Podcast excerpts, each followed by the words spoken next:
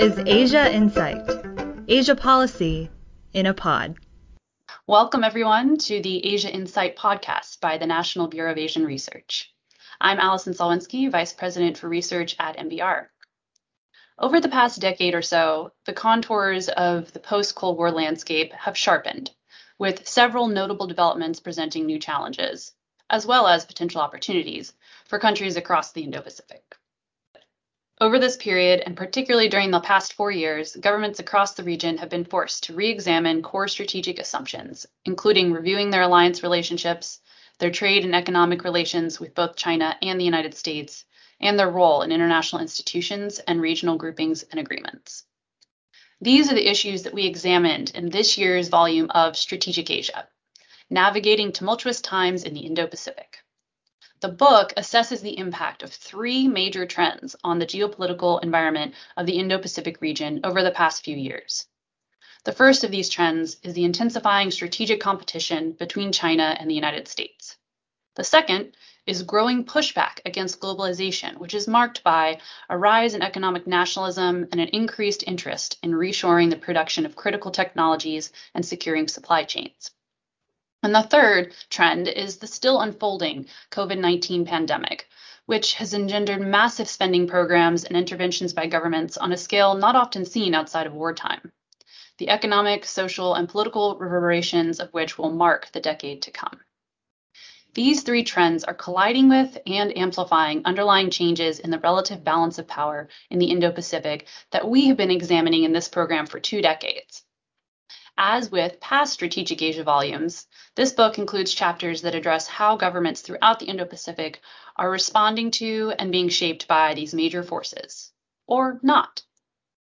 In this episode of Asia Insight, I'll be discussing these themes with two of the volume's contributors. I'm joined today by Dr. Ashley J. Tellis and Dr. Michael Green. Ashley Tellis is a senior fellow and holds the Tata Chair in Strategic Affairs at the Carnegie Endowment for International Peace. But more luckily for us, he is a, also a counselor at NBR and the research director of the Strategic Asia program. Ashley's been a co editor of the program's annual volume since 2004, and it's been my pleasure to work with him on the past uh, six or so volumes. Uh, Mike Green is the senior vice president for Asia, Japan chair, and Henry A. Kissinger chair at the Center for Strategic and International Studies. He serves as a director for Asian Studies at the Edmund A. Walsh School of Foreign Service at Georgetown University, where I had the good fortune to first meet him as a graduate student many years ago. Mike's chapter in this volume covers Northeast Asia, including Japan, South Korea, and Taiwan. So thanks so much for joining me here today, Ashley and Mike. Thank you so much, Ali. It's a pleasure to be here. Ali. Thanks very much. So to start us off, I'm going to ask Ashley to talk a bit about the topic of this year's volume. We've uh, spent the past few volumes of Strategic Asia really focused on uh, China's ambitions in various areas and the impact of US China competition for countries in the region. So, why uh, does this volume focus on these three major trends now? And maybe how do they connect, if at all, with the themes of past years that we've covered? Let me answer that in the following way, Ali. In the last several years, we focused on what has been the most consequential change in global politics, which is the shifting balance of power produced as a result of China's rise. But we've always held the US constant. We've always presumed that there was a fundamental stability in US policy and that the changes that we witness in the world are changes that we see on the outside.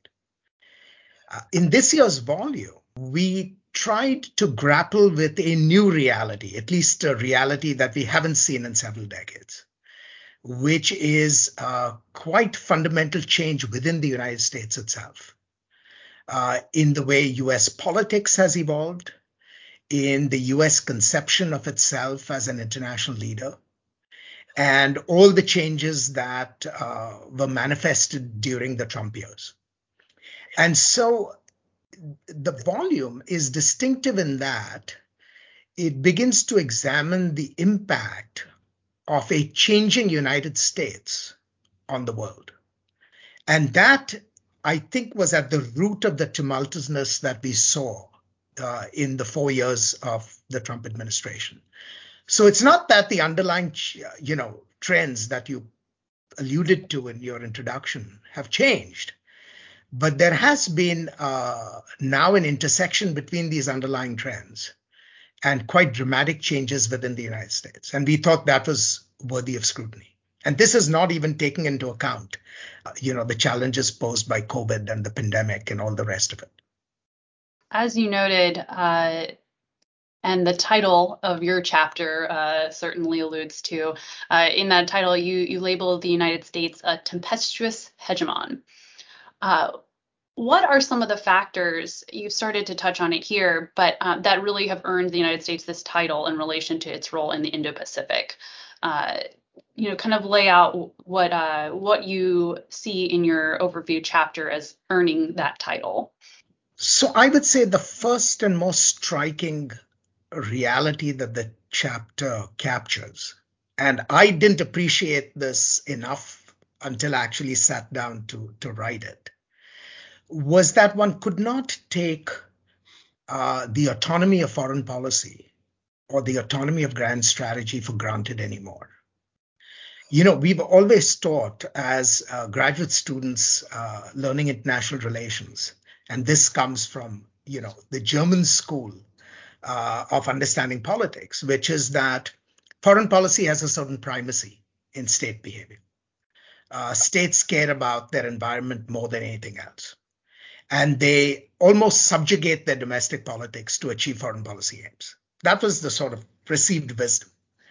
And what became quite apparent to me as I began to prepare, you know, this volume was that in the last four years, uh, that did not turn out to be true.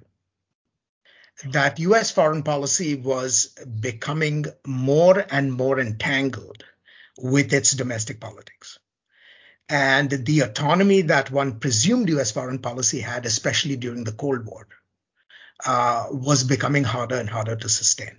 Now, domestic politics always matters, right? It's not as if domestic politics isn't present.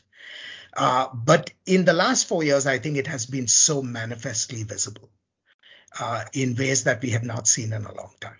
And I would argue that that is true even today, even after Trump's departure. Uh, and you can see it in the Biden administration's approach to the world, where it is fundamentally inward looking in the first instance. Uh, it's an effort to set things right in the United States before you know the U.S. sort of prepares and girds itself uh, for renewed engagement with the international community. So that the primacy of the internal was something that uh, was brought home quite clearly. And because domestic politics in the last few years have, have been so contested, so confrontational within the United States. Uh, it's not surprising uh, that that uh, tempestuousness within was reflected, you know, in the attitude, in the self-awareness of the United States, in in its self-understanding of its own role. And because the U.S. is still a hegemonic power, it still sort of oversees a broadly uh, liberal world order. Uh, that had consequences uh, for a lot of countries, both countries that rely on us and countries that are not always friendly to us. So I'm going to pivot a little bit and turn to Mike to hear some of the key themes from his chapter. In, in particular, of the three trends examined across all the chapters in the volume, so the U.S.-China competition uh, slash role U.S. role in the region under Trump, uh, deglobalization, and COVID. Is there one that stands out uh, more than the others as having a major impact on the trajectory of the three Northeast Asian countries that you covered?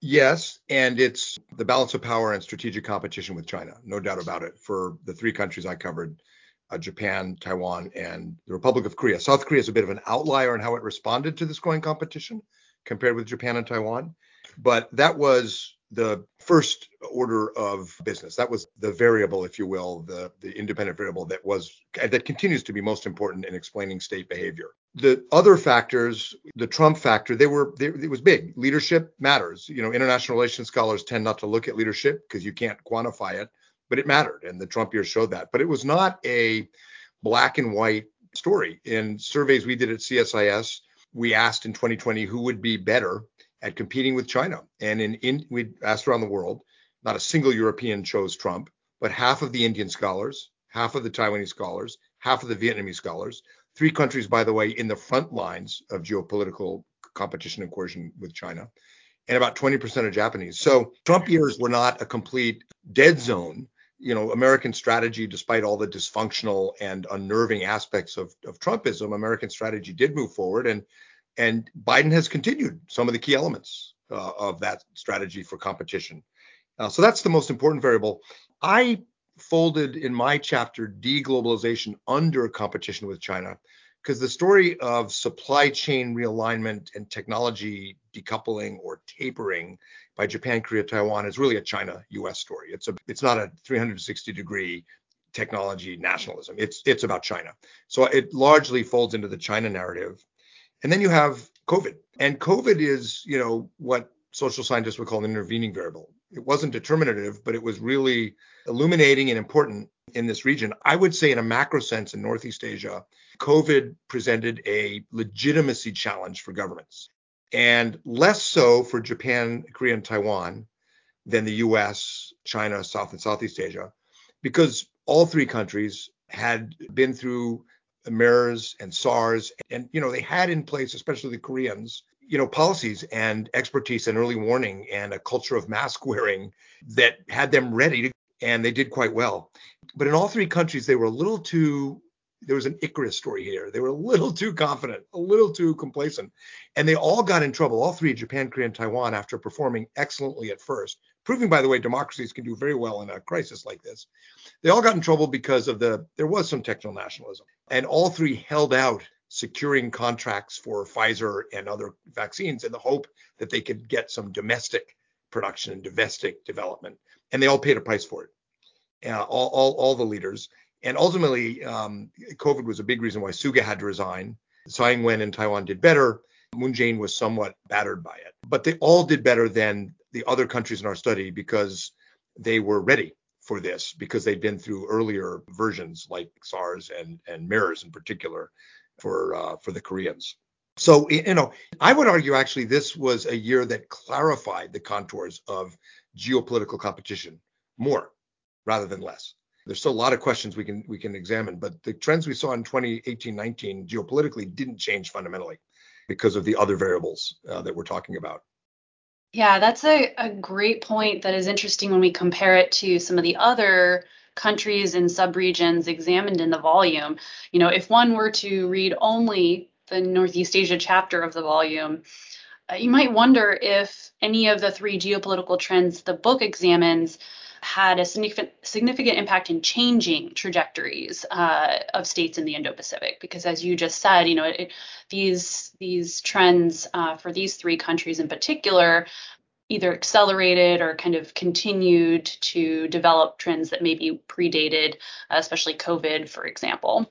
So, either uh, for Ashley or Mike, if you have any thoughts about uh, why that might be, uh, are there other countries examined here, regions that had more of meaningful shift in their strategic thinking or planning due to some of these trends? Well, let me offer two thoughts on that issue. One is that the COVID pandemic is still with us. And the long term consequences of the pandemic are still unclear. So, at least in the near term, as Mike pointed out, the immediate challenges were legitimacy to government. Um, and this was true across the region. This was true across the region. Um, but the longer term challenge is going to be how it impacts uh, economic performance, economic growth, and then ultimately, you know, the standing of states in the system. And we have to just wait and see. It's just too early to tell what these trends will be. The little that we know about pandemics historically is that these are actually multi-decadal events. It's not something you get over, you know, within a few years. Certainly not a pandemic on this scale which is not geographically localized. And we're already seeing the first sort of fruits of those problems, right? We are seeing the supply chain dislocations. We are seeing the rampant inflation that has come about because of central bank interventions in different countries, and so on and so forth. So we have to wait and see what the longer term impact of the pandemic will be. I think there's a second uh, issue pertaining to globalization that's worth reflecting on, and that is although the current crises about globalization are driven by the issues of excessive dependence on China at a time when China is becoming increasingly assertive, you know, thus pushing states to think about ways of mitigating their vulnerability. The larger question about globalization is the slowdown in global trade that has occurred since the global financial crisis. Prior to the financial crisis, international trade was growing faster than trade in GDP. After the financial crisis, that trend has entirely reversed.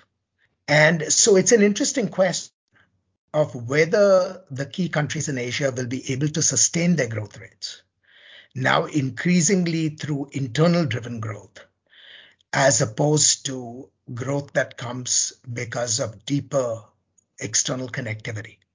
And we don't know the answer to that, but it is something worth watching because it does have implications for, again, the economic viability and strength of countries and their economic competitiveness. So the deglobalization or the diminishing returns of globalization did really happen starting in the 2008-9 financial crisis. And what accelerated in 2020-21 was reshoring and supply chain realignment. And there were a number of factors that caused that for the economies I was looking at, Japan, Korea, Taiwan.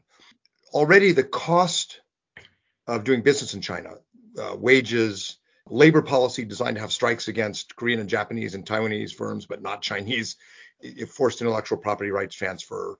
Some of it macroeconomic, some of it political, was already pushing all three economies to invest a lot more in Southeast Asia, South Asia, and especially the US and move supply chains. The Trump administration and then Biden administration export control rules, the entities list, limiting of sensitive technology transfers accelerated that further. And then COVID, you know, created opportunities for reshoring, and the Japanese in particular, but the other governments encouraged and even funded uh, reshoring. It's not a complete decoupling. Rough estimate I hear frequently from CEOs of tech companies in Japan, Korea, and Taiwan is about a third of their supply chains have moved out of China pretty quickly over the last few years because of these factors. But they're still in China because that's where the money is, a lot of it.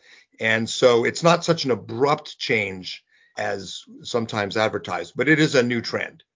And the thing to watch going forward is how much and how effectively will the Biden administration harness that trend to create harmonized export control rules and greater collaboration on, you know, semiconductor fabrication, AI, and so forth. There is a very compelling piece of legislation, uh, two of them, USICA and the CHIPS Act, that would do that broad support in Congress. They can't get it through because of our dysfunctional politics. But I think there's an opportunity there for the Biden administration to really harness this to the advantage of our national security and our economy. I really I want to return to uh, some of the points on Biden administration policy in a minute. But before we do, uh, to circle back to a point that both of you touched on when we were talking about the impacts of COVID 19 on states across the region and in Northeast Asia, you raised that it really was a challenge, a potential challenge in the case of Northeast Asia, for the legitimacy of leadership in all, all three of the Northeast Asian countries and the other regions that we examine in the volume. And the three countries in Northeast Asia perhaps weathered that better than some. Uh, so, my question would be for Ashley on the one hand, how did some of the other leadership or governments in the region that we've examined handle the legitimacy challenges of COVID 19? And for Mike, how might some of the effects of the vaccination challenges that you mentioned how might that play out for some of the new leadership coming in in some of these countries? So there's a, a new government in Japan already. South Korea is having an election later this year. And there will still be, as Ashley noted, COVID is with us for a while. There'll still be challenges facing these administrations. Uh, so be interested to hear kind of how that would be playing out for these new administrations. I think the impact of COVID on leadership legitimacy is it presents a mixed picture when you look outside of Northeast Asia. For example, if you look at India and Russia, the impact on leadership legitimacy was actually quite minimal, but for different reasons in each case. In the case of India, Modi has extraordinary levels of public support in his second term, even though very clearly mistakes were made in the management of the pandemic. And Russia's authoritarian system does not give us a very clear picture about the real impacts on legitimacy, but it doesn't seem to have it doesn't seem to have hurt Putin and his hold on power in any significant ways.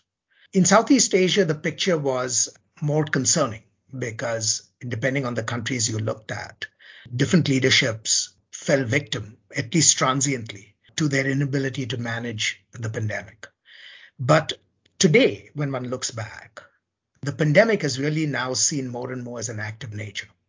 And social systems across the world have found ways to cope with it. And so my expectation is that the long run consequences are going to be less on legitimacy and more on economic performance. That is, economies that are more resilient and can cope with dislocations, that have mechanisms that allow them to overcome whatever challenges the pandemic brings. Those economies obviously will do better than the rest, and that will have implications for the regional balance of power. But that is a long run story. There will be vicissitudes along the way, depending on the spikes that different countries face from the pandemic at, at different points in time. So, in a comparative perspective, the the Japanese, Korean, and Taiwanese economies have that wherewithal, have that resilience, have that technology advantage. And although all three economies struggle to some extent, I don't think COVID will fundamentally change the longer term trajectory. The challenges that all three have with demographics, with rising Chinese competition, and so forth were already there, but they demonstrated in COVID that they are high tech economies, and high tech economies weathered this crisis much better. In terms of legitimacy, Prime Minister Suga Yoshihide fell because he couldn't manage the messaging, especially in the politics of COVID. Kishida, his successor, is much more careful. Moon Jae-in stumbled. His party was really in a strong position going into Korea's presidential election. Now it's a toss-up, but they've stabilized their messaging. And Tsai Ing-wen has done quite well in Taiwan overall. To me, the interesting legitimacy variable we haven't touched on yet is Xi Jinping in China. You know, in the early days of the pandemic, there was an outpouring of support for the people of Wuhan from uh, Japanese citizens, Korean citizens, and Taiwanese. There might have been a different arc to this history. There might have been, you know, a, a moment of reconciliation in these historic uh, rivalries. As often happens, by the way, Ashley and I were in government during the tsunami in 2004. You know, when you have these large global crises, pandemics and tsunamis and so forth, often countries overcome their differences and build patterns of cooperation. That might have happened. The main reason it didn't was not, in my view, because of some broad techno nationalist or, or, or, or, uh, reaction. It was because of Xi Jinping. The cover up in Wuhan, the so called wolf warrior diplomacy, the coercive demands that states praise China for its effort. It's not widely publicized, but within many countries of Asia, Chinese diplomats went in and ordered governments, smaller, weaker governments, to not use Pfizer or AstraZeneca, to use uh, the Chinese vaccines. Very, very aggressive. And in, in, in, in part because of that, in polls across the region, in Southeast Asia with the Institute of Southeast Asian Studies, Lowy in Australia, and so forth, COVID coincides with a sharp deterioration of trust in China. And so that has accelerated some of the geopolitics, in my view. And had Xi Jinping made different choices during COVID, it might not have been the same story. The geopolitical rivalry would have been there, but there was an opportunity that China completely lost to build goodwill. And in retrospect, it's not surprising. This is Xi Jinping's China. Never say you're sorry, always demand more concessions, focus first on domestic legitimacy. And I think COVID brought out the worst of Xi Jinpingism, and you can see it in the reactions of other countries. Everywhere in Asia now, uh, in polls, the US is much more trusted vis a vis China than it was before COVID. Part of that is Biden coming to power, but not all of it. So that that to me, the Chinese crisis of legitimacy, although the Chinese are full of confidence and declaring that East is rising and the West is falling and all the rest of it, the the obvious lashing out against neighbors, you know, was not just hubris; it was insecurity about about legitimacy at home, and it it it, it affected geopolitics in my view. So we've covered of the three trends, COVID quite extensively. We've touched on US China competition and uh, deglobalization. But to return a little bit to the US China competition, because it is such a central component, as you noted, Mike, to the stories across all of these chapters. In the Northeast Asia case, the three countries you cover, they all have the distinction of being critical allies and partners of the United States. All three are democracies, um, and they're all geographically close to China. Yet each of these has responded to China's increasingly assertive behavior and to the broader US China competition in different ways. What do you attribute some of those differences to? Well, geography and history matters a lot. And to start with Japan, the Japanese have been competing with China in a Chinese led system for two millennia. And Chinese um, ambitions have triggered a response in Japan that's that's that's historic which was captured by Abe's strategy of a free and open Indo-Pacific, aligning with the U.S. even more closely with Australia and India, um, strengthening ties to Europe and Southeast Asia, a balance of power strategy designed to foil Chinese ambitions. And what's so interesting is in the election Japan just had, and before that in September, the leadership race for the ruling Liberal Democratic Party, nobody, nobody challenged that fundamental strategic purpose and trajectory. And even the Japanese Communist Party was hawkish on China. So Japan's response is based on geography and history. A maritime power like Japan has more latitude to uh, to do that uh, and to maintain a balance of power from offshore.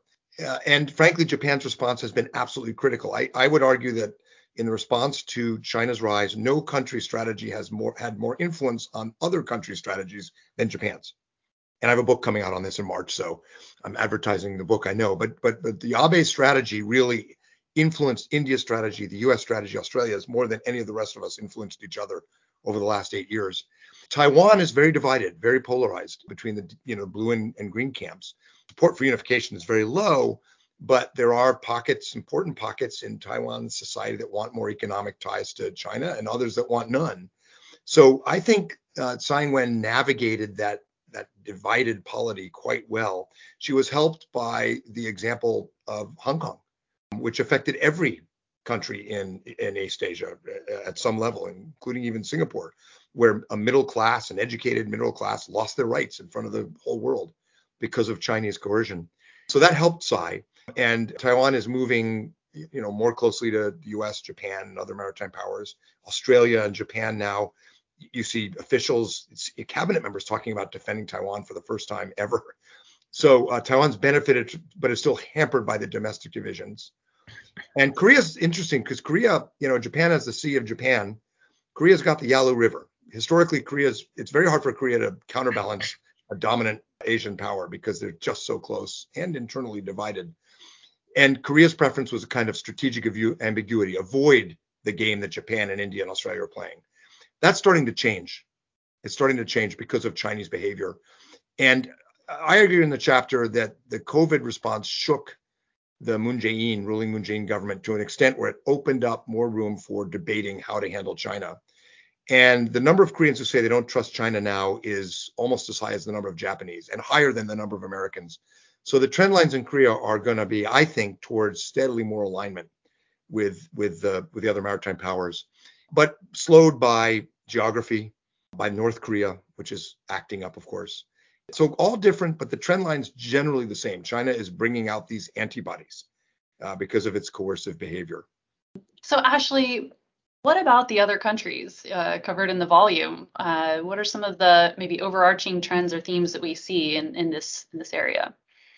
So I think Mike got it right. Uh, geography and history shape countries' view of their interests. But there is much greater diversity with respect to the realities of US China competition when one moves outside Northeast Asia. We've got to be clear about this. There is no doubt that all the parties in Asia, every country, thinks that US China competition is now the most important geopolitical reality in their universe, right? There's no debate about that fact. That is a sea change. And I think Trump's policies clarified that reality. That is, he clearly admitted that China is a strategic competitor and that this would be the defining rivalry sort of of the next you know few decades. And I think other countries in Asia have absorbed that fact, but their reactions vary. So you get on one hand a country like Russia, which is fundamentally unmoved because it was already operating on the assumption that there was US China rivalry and that only opened opportunities for Russia with respect to China. So there was no fundamental shift in, in Russia's position.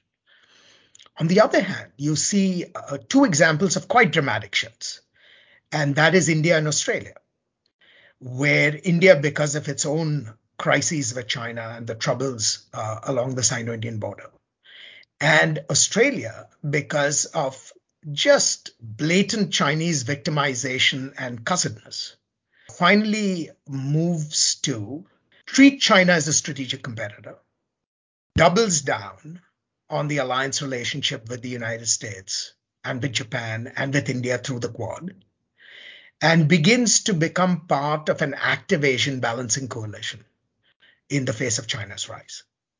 Now, New Zealand does not show the same attitude, at least to degree, to the degree that Australia has with respect to US-China competition. But even New Zealand is drifting in the direction of the United States, given the realities of Chinese assertiveness. Now, two interesting cases, which are middling cases to me, are Southeast Asia and the small island states of Oceania. Both these regions, for different reasons, are seeking either to escape US China competition because they uh, see their relations with China as actually providing economic benefits, lucrative economic benefits that could be at risk if US China competition gets out of hand. And so you have two sort of responses that are at odds with one another. One response is to prevent the competition from impinging upon their own economic and political interests. And in Southeast Asia, this takes the form of real anxiety about the breakdown in international trade, real anxiety about the prospect of being forced to choose between the United States and China. And in Oceania, it takes the form of countries actually exploiting US China competition to secure certain benefits for themselves. In other words, they become more attractive recipients of competitive aid from both sides. So when you look outside of Northeast Asia, there is an interesting diversity. But I think there is a the broad unifying theme across Asia is that US China competition is real. It has consequences. Uh, and depending on the specific country's history, its proximity to China, its trade relations, and its broader interests, the degree with which it responds to this competition demonstrates interesting variance.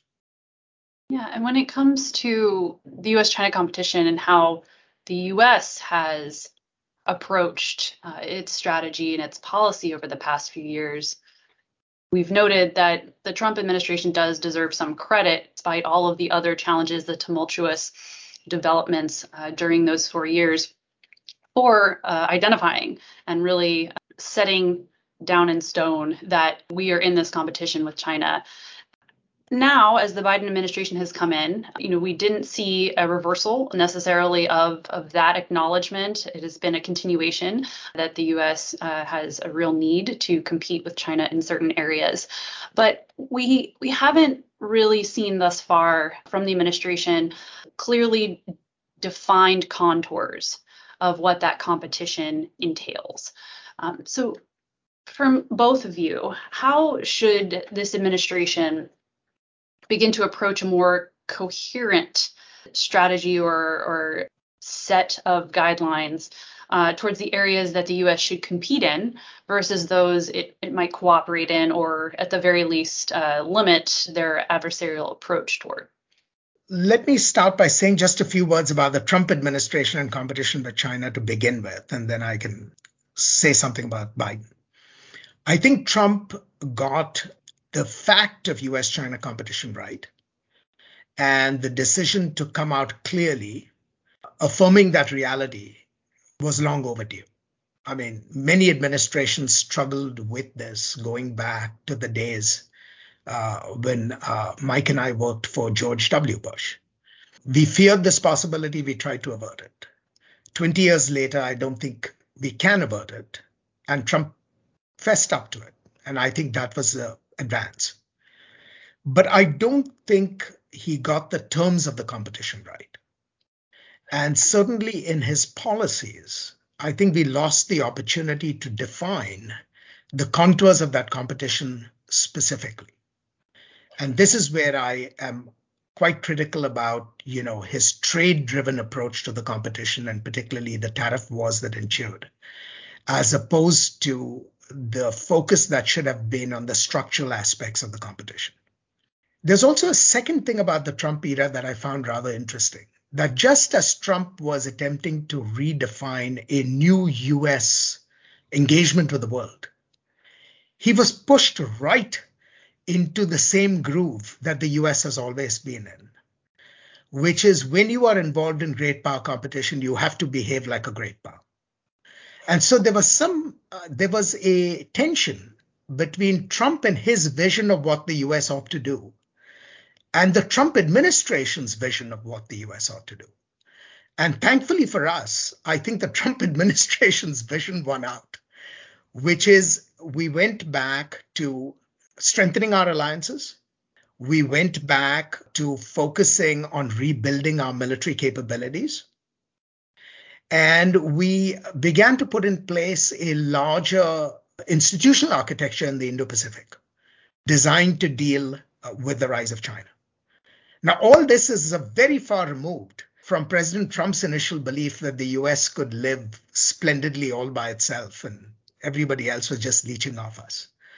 So path dependency and structural realities, in a sense, forced the United States to, to regain its composure, as it were, and maintain the most sensible strategy of preserving, you know, a liberal order that serves its interests. And so that is something that is important to remember when we think of, you know, the tumultuousness that no matter what the preferences or the personal preferences of the president, ab initio might have been, by the time the administration ends its term, the US really behaves like a conventional great power, and in many ways, sensibly so. So the Trump administration, historians will credit with inaugurating or acknowledging, really, that we are in an era of strategic competition with China.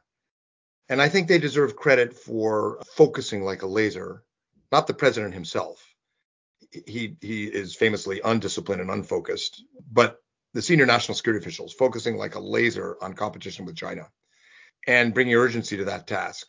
Where they succeeded, the Biden administration has picked up the same efforts and amplified them. For example, taking the US, Japan, Australia, India quad from a foreign ministers meeting to a summit with concrete deliverables, or AUKUS, which you know all the former Trump national security officials hailed this Australia, US, UK alignment, not just around building nuclear powered submarines, but supply chain security, intelligence, and broader stability in the region. That was continuity, not change from Trump to Biden.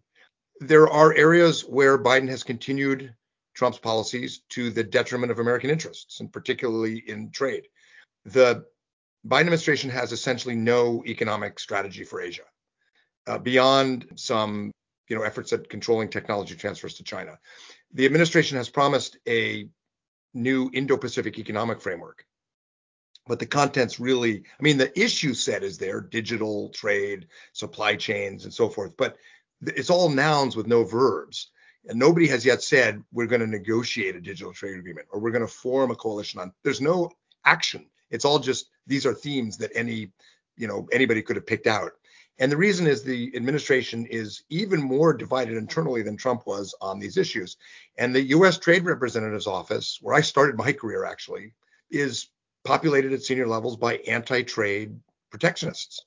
In the White House, a lot of people who focus on the economic agenda are more concerned about issues like climate change or a middle policy, uh, uh, you know, a so-called uh, strategy for the middle class than competing with China. So very either opposed or diffuse efforts. Secretary of Commerce Raimondo, Kurt Campbell at the White House, uh, the State Department, Undersecretary for Economic Affairs are pushing forward. But there's growing anxiety in Asia with China's bid to join CPTPP and fill the vacuum left by the US, which Japan and Australia will hold off for a while. But if we don't have something to compete with, then the geopolitical uh, political arguments will lose out to the pocketbook issues for companies that say, look, China's here, in America, we're not sure of. So it's a really critical time. And in the coming weeks, the administration will roll out a series of strategic documents, none of them as coherent as Strategic Asia, of course, but uh, because they're being written by the government. And as Ashley will remember well, that's a painful process. There's a free and open Indo Pacific strategy, the national security strategy from the White House, the national defense strategy from the Pentagon, the nuclear policy review on nuclear weapon strategy. These are all being written with different priorities in mind. And my guess is the free and open Indo-Pacific strategy and the Pentagon's national defense strategy will be pretty coherent on China, unless Russia invades U- uh, Ukraine, and then the yeah. Pentagon strategy is going to be very confused. What, are we pivoting to Asia or not? Right. Whereas the national security strategy, I expect, will be a bit of a, you know, it's going to be the Biden campaign as a national security document. It's going to be 10 different priorities that constituencies care about. So I'm not sure that the coming weeks will add much clarity to the strategy. Unfortunately, we'll see. Individual parts and individual like the free and open Indo-Pacific strategy will be quite strong, I'm sure, because among the Asia hands, whether it's defense or state or the NSC, there's almost complete uh, agreement on what we need to do. But there are other priorities in this administration, and yet another one with Ukraine that are going to make it challenging. Fortunately, there is clarity, I think, in Delhi, Canberra, Tokyo, and the team keeps moving forward um, which is good for us. But we're going to have to, as a country, get together uh, some serious strategy on economic statecraft and prioritizing defense. How are we going to deter Russia and China at the same time?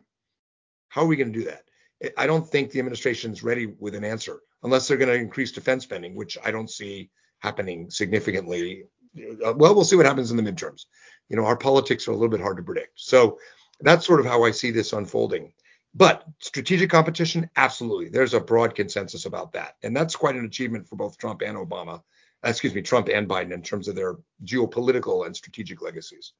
I concur with everything that Mike said about the shortcomings of the Biden administration's economic strategies, particularly in Asia. And I think that is a huge weakness because, particularly in Asia, we cannot sustain uh, deep engagement and balancing of China on the strength of military security alone, particularly at a time when there are increasing questions about the military effectiveness of the United States, uh, particularly with respect to power projection against Chinese opposition and so on and so forth. So, a deepened success in Asia will require an economic component, which thus far has been missing. And it's been missing entirely, as Mike pointed out, because domestic politics, once again, uh, dominates smart decisions on national security in this question. The broader issue of the contours of US China competition still remains. And I want to make two or three points here. First, it is very important to understand the paradox that a durable economic relationship with China is essential for successful US competition with China. I think people often tend to think that competition with China means that we need to pursue an agenda of comprehensive decoupling. I think that is not only fallacious, it's counterproductive and just plain wrong because it will undermine our competitiveness and our effectiveness to compete. So we do need a durable economic relationship with China. When we look at issues of decoupling, I think they need to be very narrow and very targeted. And that decoupling should focus primarily in areas of national defense and technological dominance. Those are the two areas where we need to be able to maintain our eminence because so much flows from it. And to the degree that decoupling is necessary to ensure that eminence, decoupling makes perfect sense. But an across the board disengagement with China, I don't think is either wise or, or effective. What should be the goals of the competition? Richard Fontaine had a wonderful piece a couple of days ago where he argues that the goals of the competition must be to prevent China from revising the liberal order. I agree with that, but I'm not sure that is completely specified. My view is that the goal of US China competition must be to prevent China from being able to successfully challenge the United States militarily in Asia and globally. If we can protect American military primacy in the region, all the rest follows. The order will take care of itself as long as we are seen as effective guarantors of the order. And so I would put my money on the issues that Mike put his finger on which is you must be able to dominate militarily if you are to be a credible hegemonic power. And if you can do that, then you have created space for virtues interdependence to flourish. You've created space for your alliance system to be effective. And you have created space for your ideas to flourish beyond just Asia into the world. And so if I were to advise the Biden administration, I would say think of US China competition through multiple lenses. But the most important goal that you ought to be pursuing is really to make certain that the military foundations of US hegemony are essentially protected. This is going to be a a long slog, and Kennan is George F. Kennan is credited with being the architect of containment. But actually, the strategy of containment diverged quite a bit from what Kennan originally conceived of. And in my view, he was actually not a great strategist in terms of um, how he prevented Soviet hegemony in uh, the Western Pacific and, uh, and and Europe. Really, the insights that Kennan had that were so important were about the nature of Soviet behavior. And his long telegram, his Mr. X article were most significant because they said this is who the Soviets are. This is what they will try to do. These are their strengths. These are their weaknesses. We are just sort of getting to that point in the American strategic debate, debate and in our discussions with allies and with partners like India. We're just starting to define the nature of Chinese behavior. And there is a remarkable consensus about that in, in the US and, and, and increasingly in Europe, and of course in places like Japan and India and Australia. So that's the first step. And when, when we know that, we'll better be able to define where we have to decouple, where we have to push back, where we have to take risks. And the Trump and Biden administrations have injected a, a, an appetite for risk. China has dominated for a decade that debate. Who's willing to risk more? And China, the answer was China. People people thought. I think both Trump's administration and now Biden have accepted we need to take more risk. I worry a little bit that with the challenge of the midterms, with with the Ukraine crisis, we may signal less willingness in the second year of the, of the Biden administration to take risk to defend this uh, liberal order, to defend our allies. But I think that if that does happen, you will find that Congress pushes back very, very hard. So our system has a way of correcting itself and it's our strategy is sloppy, it's iterative, it's dysfunctional. But you know, as Winston Churchill reportedly said, you can count on the Americans to get all the right, wrong choices before they finally make the right choice, and we are lurching towards that. And it matters a lot that we are aligning so closely with so many major powers. You look at the top 10 economies of the world, China's driven seven of them into the Americans' arms. You know, Italy, Germany, maybe not, but India, Japan, uh, France, I would argue, the UK, the British stance on China is completely different from where it was seven years ago. So we have some big, powerful friends and allies that will help us through our dysfunctionality. Because in my view, uh, Ashley, none of them are writing us off yet. Thank God. They know our they know our our tragic comedy a little too well, and they're they're sticking with us. And shaping America is a key part of their strategy for shaping China, which is going to discipline us, I think, as we go through all this. And I think it makes good sense for us to vote that Xi gets a third term. Because as long as these trends continue, it just makes our task a little easier. Well, listen, guys, I've really enjoyed this discussion and getting into uh, the conversation here at the end. It's been really fantastic. I want to wrap it up now and just ask uh, any concluding thoughts, anything else that you think is really critical uh, that our listeners take away from the volume or the themes that we're addressing here? Well, the only thought I would leave you with is that, you know, a great power like the United States cannot afford to focus so much on its inward politics to the neglect of the rest of the world, hoping that the rest of the world will wait for it to show renewed attention. We have to be willing to walk and chew gum at the same time. And so I commend all the things that the Biden administration is doing with respect to renewing the domestic compact, but it cannot be done to the exclusion of very activist international engagement that strategy has considerable risks that'll come back to haunt us. I agree with that. You know, I was recruited to do the first uh, strategic Asia in 2000, in year 2000, and I got out of it by joining the uh, NSC and going to work uh, on policy. But my staff at the NSC all read Strategic Asia when it came out every year because it was a, a rigorous scholarly work with direct um, implications for policy. And also because the way the chapters the, the book's always been designed it gives agency to multiple actors in asia. This is not a us china volume. This is this tells you the strategic trajectory of all the players in asia. And strategic competition is a is going to be a team sport. And there are going to be places like southeast asia that are frankly contested geopolitically and that comes through in this in this volume every year and particularly this year. So i think it's really going to be an important contribution yet again and congratulate you at NBR and, and, ashley for pulling it together with so much success for what is this the 20th 21st in a row? This is the 20th 20th yeah. anniversary. Sorry i skipped out of the first one but you've made me pay back several times since so i was glad to be part of it.